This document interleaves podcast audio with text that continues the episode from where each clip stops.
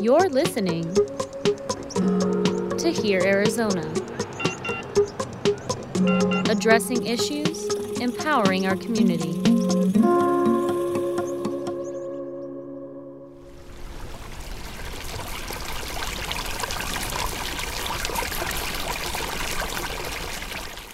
Water is important, the key to life. We all know that, and it's everywhere. 70% of the Earth's surface is covered in it, 60% of our bodies are made of it. But even still, sometimes we can't find it. And if we can't find it for long enough, we die.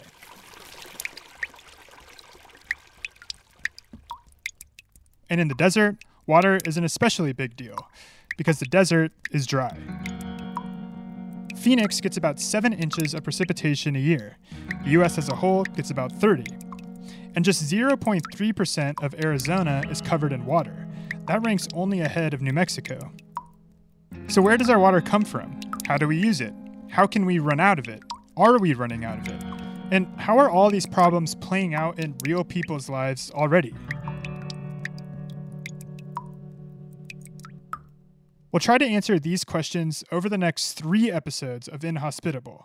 We'll focus on Arizona, but the stories you'll hear are playing out all over the country. We'll talk to scientists, an archaeologist, a politician, indigenous Americans whose roots in this land go back thousands of years, and people in a town embroiled in water controversy.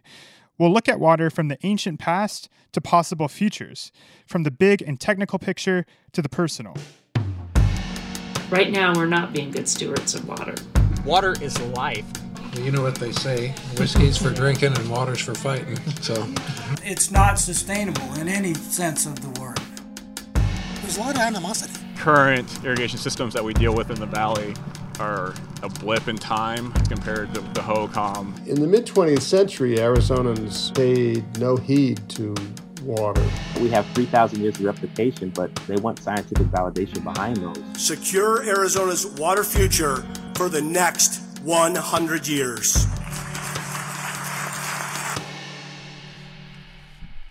But first, a 30 year old guy who really loves his job. Hey, Jace. How's it going, man? Good, how are you? We're at the headquarters of Jace Miller's family business. Come on in. Sorry, the office is a bit of a mess. Uh, no problem. The business is called Triple M. Triple M for the three Millers that work there now Jace, his father, and his grandfather. Its roots go back 100 years in Arizona. You know, I love my job. It's, it's the greatest way of life. I mean, it's the best profession in the world, in my opinion. And how many employees do you have right now? You know, typically we run 20 to 25. Um, this year is kind of going to be a telltale. We're going to cut back our, our, equipment for sure and possibly our workforce, our labor force. I hope not to. I love all my employees. I've got everybody from every walk of life that works for me. We're doing everything we can to cut as many corners to keep all of our employees on the payroll. But Jace's family business is arguably the oldest job known to human civilization. Without it, there is no society as we know it. Yet, I'll admit, it's not something I personally have given much thought to at all. How many times in a year do you call the police department? Hopefully, if you're fortunate, you rarely do. Same thing with a doctor. You might have to go once a year for a checkup, but you walk, get up every day and walk to your refrigerator and your pantry at least two to three times a day. And you can thank farmers and ranchers for that. Triple M is Triple M Farms. I drove an hour south of Phoenix near the town of Casa Grande to meet Jace Miller because his story shows us how the way we have been managing water for generations isn't going to work anymore. There are lots of reasons for that environmental, political, cultural. But one thing seems pretty clear something has to change. I go to bed every night and I wake up every day going, what the hell are we doing? Are we going to be able to do this anymore? Farming is in Jace's blood. His great great grandfather came to Arizona in 1917 and started a farm in Gilbert. Four generations later, and Jace is still doing it. But that 100 year run is at risk of ending now. Triple M Farms is losing access to its most important resource water. All I know is if surface water cannot come back to Pinal County, um, within the next five to ten years, the landscape of Pinal County will be drastically changed, mm-hmm. and for the negative. Starting in 2022, farmers in Pinal County, where Triple M operates, are being forced to drastically reduce their consumption of Colorado River water. That's what Jace means when he says surface water. In 2023, they're being cut off from this water supply completely. And that poses an existential risk to the agriculture industry there. But I'm concerned about my family, you know, and as well as uh, um, all my employees, you know. I've, I've actually got um, families that work for me, literally, and I and I'm concerned about their wives and their husbands and their kids. And, and one 2020 study found that if the world continues warming so quickly, then by 2070, one third of the people on the planet will be forced to move to another place. We've heard about climate migrants, but it can be a little hard to picture what that looks like losing your home and way of life because of how the climate is changing. But that really is exactly what Jace is facing now and losing farming to him would be a lot more than just losing a job. It's an amazing way of life. It's one of the, I, I would rather die than not farm. I love this industry. I love this job. It's, it's, it's the most fulfilling, amazing thing in the world. Agriculture and water are intrinsically connected because the farmers that produce our food and support a significant portion of the state's economy use most of the state's water. More than 70% of Arizona's water supply goes to agriculture. So when water gets tight, people naturally look to agriculture to cut back. And that puts farmers' livelihoods and the communities they support at risk of falling apart. Because that's the thing, I think, people, if they got to have the whole ambience of how we live, they'd really understand it. And they go, man, it's kind of, because everything, it's a tight knit community, it's like family, it's just, mm-hmm. you know, I think we have a a huge connection to the land. We have a huge connection to the to the planet and to the people. From here, Arizona, this is Inhospitable. I'm Anthony Wallace.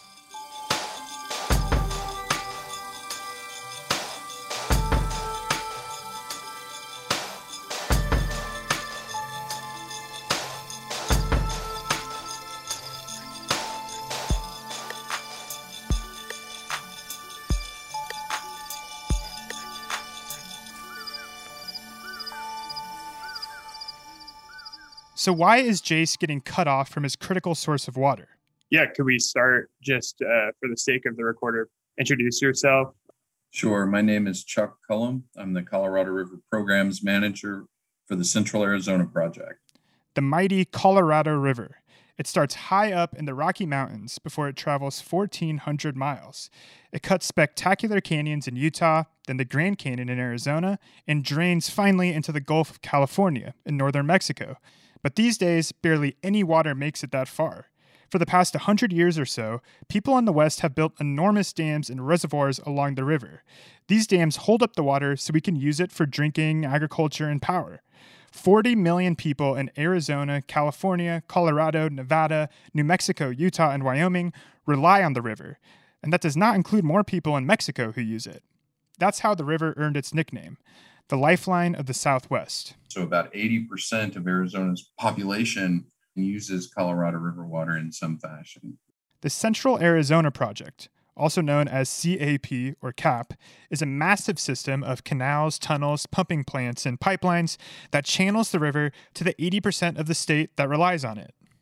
And as you might expect, the river is not a free for all among all the states that use it. Sometimes the federal government plays referee. In the 1960s, the Supreme Court settled years of fighting between California, Nevada, and Arizona about how much water they could each take from the river, establishing clear annual allotments for each state. That agreement was actually the key to getting CAP done. But Arizona conceded something key in order to reach a deal with California. The federal government can declare a shortage when the water levels in the reservoir reach such a low point that we have to limit how much we take from them. And if and when that happens, Arizona agreed to bear the brunt of the problem. California's Colorado River supply would have priority over Arizona's. So, what that means is that Arizona is more vulnerable to the impacts of drought and shortage than other states in the, in the system. That matters now because in recent years, the lifeline of the Southwest has been drying up. And it might not be for exactly the reason you think. Here's a very brief sketch of how the river works. For the Colorado River we're a snow dominated system. which means that probably 70, 60 to 70% of the annual water supply is derived from snow snowpack accumulation. Snow falls high up in the Rocky Mountains. When it heats up in the summer, it melts and runs off the mountains into the river. So now we're in the middle of what some experts call a megadrought. So there's less precipitation falling from the sky into the river. Climate change can make the drought worse, and that's bad. But of course, it's also raising the temperature, and that actually is a very big part of the problem. Dominantly in the Colorado River, this, the impacts we see of climate change are temperature driven. The heat makes the soil drier. So when the water runs over it, a lot of it soaks into the ground and never makes it to the river. Cullom said last year the Rockies got a decent amount of snow, 70% of the normal amount. But the river only got one third of its normal amount of runoff water. Because it was warmer in the spring, we had early um, leaf out of trees and shrubs and grasses, and that sucked up moisture that would normally make it to the stream. So, what we're seeing is the temperature increases from climate change are amplifying the impacts of a reduction in precipitation, which is what we typically think of as drought. As the climate prevents water from reaching the river, water levels in the major reservoir Lake Mead slowly but surely drop. And Cullom has been watching this closely. He's a scientist, a hydrologist, and a geologist. And for the past 15 years or so, his career has been largely about monitoring this situation and predicting when a shortage might occur. On top of that, Cullom and his colleagues have worked with people and governments in other states in Mexico to do whatever they can collaboratively to keep water in the reservoir. Those uh, combined actions have fought off uh, the decline in Lake Mead, but the hydrology has continued to uh, deteriorate, and in 2022, we'll have the first ever uh, declared shortage. It's official. Water cuts are coming. The federal government today declaring the first ever water shortage at Lake Mead. In August of 2021, Lake Mead reached an all time low level, filled to just 35% capacity. And the federal government declared a shortage. And thanks to that California deal, that means CAP water is being cut back in a big way. And if the water levels continue to drop, the cutbacks will escalate. So I only can speak as Jace Miller, as a farmer in Arizona. But if this happens on the level it's going to happen, it will ruin a lot of people's lives. It'll ruin guys, people like mine's life. Everything we've worked for and busted our ass and and and and toiled over for generations the Central Arizona Project water that farmers in Pinal County like Jace have relied on is categorized as low priority. That means that now that the federal government has declared a shortage, that water is the first to get cut off. Right now, I'm riding in Jace's truck. It's a scenic drive. There's homes dotted around the landscape, but it's mostly fields and pristine desert. The water debate sometimes gets framed as urban versus rural, cities versus farms and the cities are growing fast, using more and more water. Jace can get a little worked up talking about it, and I understand why. The way he sees it, he's suddenly being drastically cut off from water this year, while a lot of people at home in the cities don't notice a thing. I want this water deal to be equal. If the farmers are getting cut back 5 to 10 to 20%, let's see these metropolitan areas cut. And I'm not meaning take water out of people's homes. We have to keep people you know, living comfortably and healthy and safely. But maybe go, just go to a town and go, hey, you guys got a thousand swimming pools that each hold 20 to 30,000 gallons. No more. Not for now. Is that ideal? No, it's not ideal. And I don't want to see that, but at the same time, everyone should have to play their part equally. You know, it gets tough, for lack of a term, carrying somebody. It's like when you got a team full of people that are inadequate and you got one star, it gets old trying to carry the team. Away from the city, it's quiet and expansive. Way off in the distance, you can see Picacho Peak and the Superstition Mountains. The good thing is Arizona's, in my opinion, truly majestic and beautiful. So you don't, you really don't want to move? No, no, that's like a last resort option, and and you know it might not even be an option if we run out of water and things get bad enough. It we might not have the means and the money and the and the and the luck to uh, be able to go somewhere else. I might have to get a job as you know, and hell, I don't know, go be a truck driver or deliver mail or something else. You know. Why do you love farming so much?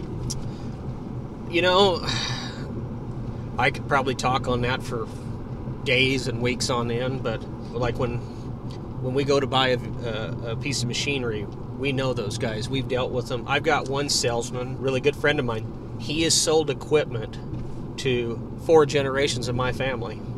Um, so there's a personal camaraderie in this ag industry that it, it, it's it's it's amazing and it's massive. It's you know there's just a lot of personal interaction, and I love that.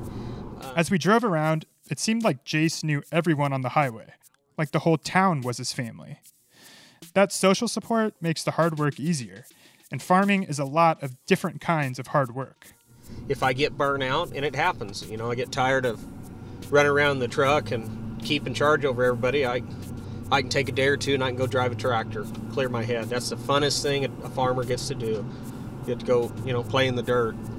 I can go spend a week in the shop repairing equipment, building things. I can go. We've got semis. I can go be a truck driver for a day or two. Um, so it's like a lot of different stuff to do. There is. There's no. There's a great variety, and it kind of breaks up the monotony of it. Mm-hmm. You know, I, I've, I, I, I pity people that have to go sit in an office every day. I, my hat's off to them because I couldn't do it. You know, there's something about being out in the air and being outside. If the water situation takes the farm away, it'll take away the only way of life Jace has ever really known. When I was 10 years old, I started working for my dad, um, running a uh, hay rake on an old John Deere tractor, raking hay. Uh, took a tractor to prom when I was a senior in high school. It was super cool. The school was just kind of erratic about it. They thought it was neat. Um, it's, it's always a, been a big part of your identity in your life. Well, I would say it is my identity to me. I mean, that's how I treat it. Is without this, I couldn't really tell you what kind of person I am. Jace wants to be a kind of farmer ambassador, talking to people about what they do and bridging the gap between city and agriculture. Jace made me feel better about being farm ignorant when he told me that some of the people he interacts with think of food as magically appearing in a grocery store. But he said that even when people acknowledge farmers' existence, he still sometimes feels a little misunderstood. I'm sh- I know you've seen it. Everyone has American Gothic, the picture of the, the, bald guy. Yeah, yeah, yeah. That's what everyone thinks a farmer is. Some Okie, you know, with a pitchfork that, you know, oh, you young whippersnapper. It's like, no, we're people. I mean, you know, hell, I I have hobbies. I like multiple kinds of music and cinema. You know, I'd like to think I'm a fairly okay, decently well-spoken person. I, you know, I'm. Triple M Farms works on a number of different fields in the area. Some of them they lease, and some of them are owned by other farmers. They just pay Jace's company to harvest their crops. He showed me some of the fields and equipment. I've always lived in the city, and in my mind, farming has always been something that's happened in the pretty countryside, far out of sight from my day to day life. So, getting up close to it for the first time, I was impressed. There are tractors that have GPS in them and essentially autopilot. A little screen in the cabin shows you the crop line on the field and steers the tractor to stay on it. There's a laser leveling system. This device sits in the field and communicates wirelessly with a leveler that's attached to the tractor and it makes the field perfectly flat, so the irrigation water is used as efficiently as possible. The industry is thriving on a technological standpoint, and a lot of that's drove out of necessity. The only way we're surviving is because we are cutting as much out, trimming as much of fat off as we can. A lot of what Triple M Farms grows is alfalfa and other grasses that become hay, which gets eaten by animals, like cows. And all those crops take a lot of water. But Jace said it's not as simple as switching to less water intensive crops like vegetables. His whole business and millions of dollars of equipment is finely tuned to churning out hay, and hay is profitable and stable, where vegetables can be more boom or bust.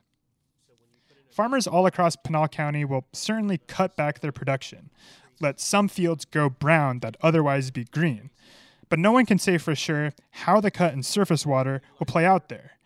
Jace called 2022 a grand experiment. We don't know what's going to happen. And 2030 is going to be worse, and then there's no telling what's going to happen. And part of the reason why he and others in Pinal County are so dependent on Central Arizona Project water is because they are limited in how much water they can pump out of the ground with wells. Groundwater is in limited supply, and in Pinal County, there are strict regulations about how much you can pump. The one thing is, we got to be more proficient with our water, and we need to find more of it.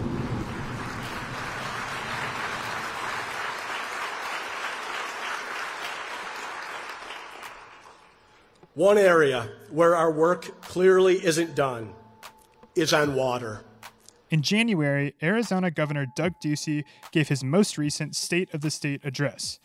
One strategy Jace talked about to get more water in the Southwest is an idea to build a cross country pipeline to pump water from the Mississippi River to the Colorado. It might sound a little out there, but proponents point out that we build pipelines for fuel and this wouldn't be so different. In May, the Arizona legislature sent a letter to Congress urging them to determine the project's feasibility. But that is not the alternative water source that Ducey is talking about here. Instead of just talking about desalination, the technology that made Israel the world's water superpower, how about we pave the way to make it actually happen?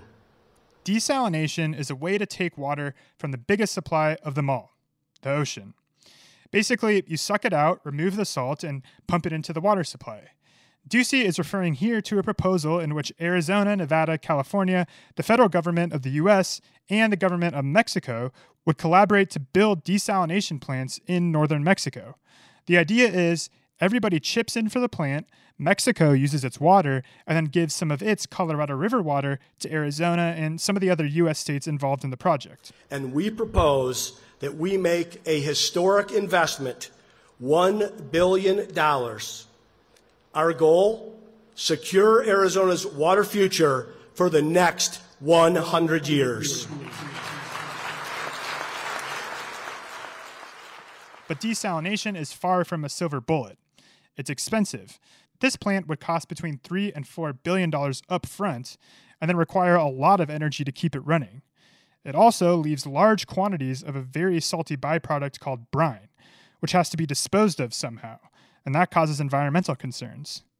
And finally, this particular desalination plant would only cover one sixth of the water shortage that Mexico and southwestern states are projected to face by 2035. Generally, do you consider yourself optimistic that Arizona or even the, the human race will figure out how to be efficient enough with our water to continue on as as we have been and grow the food that we need? I am. I'm very optimistic because we have a a, a set of tools.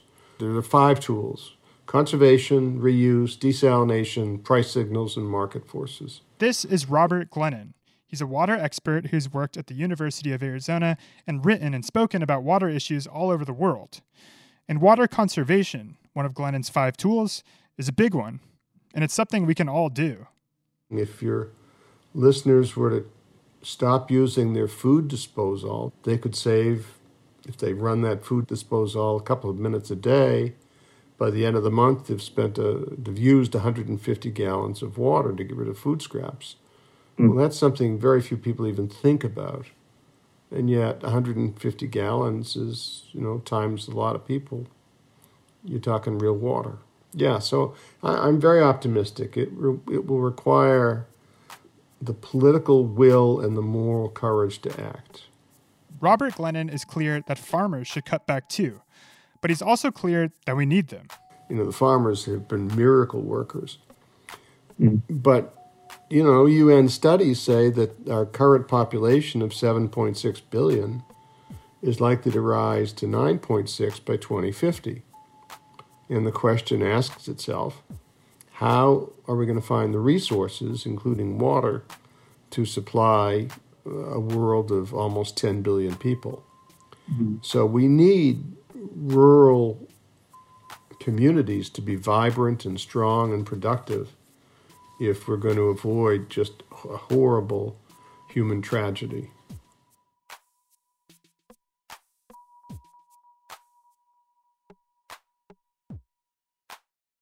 By the time Jace and I got back to HQ, the sun was setting over the mountains and barn.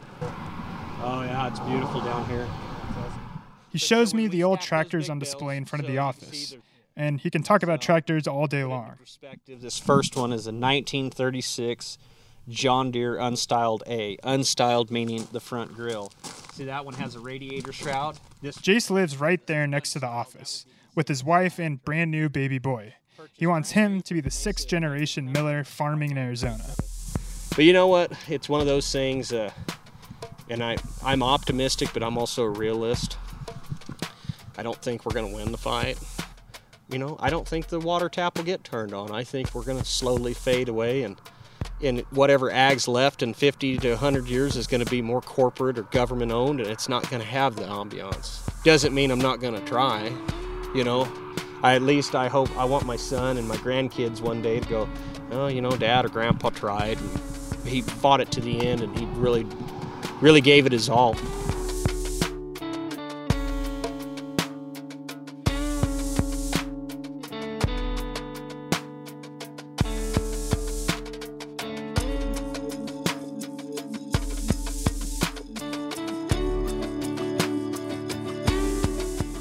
On part two of this inhospitable water series, we visit a town not too far from Tucson that's kind of become the Wild West of water. No Colorado River water reaches the area, so everyone's competing for a piece of the underground ocean there that's shrinking fast.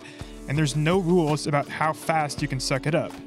You know what they say whiskey's for drinking and water's for fighting. So, And we'll look at how big agriculture business, those much more sprawling and powerful than Jace's, impact the environment and the people who live in the places they operate.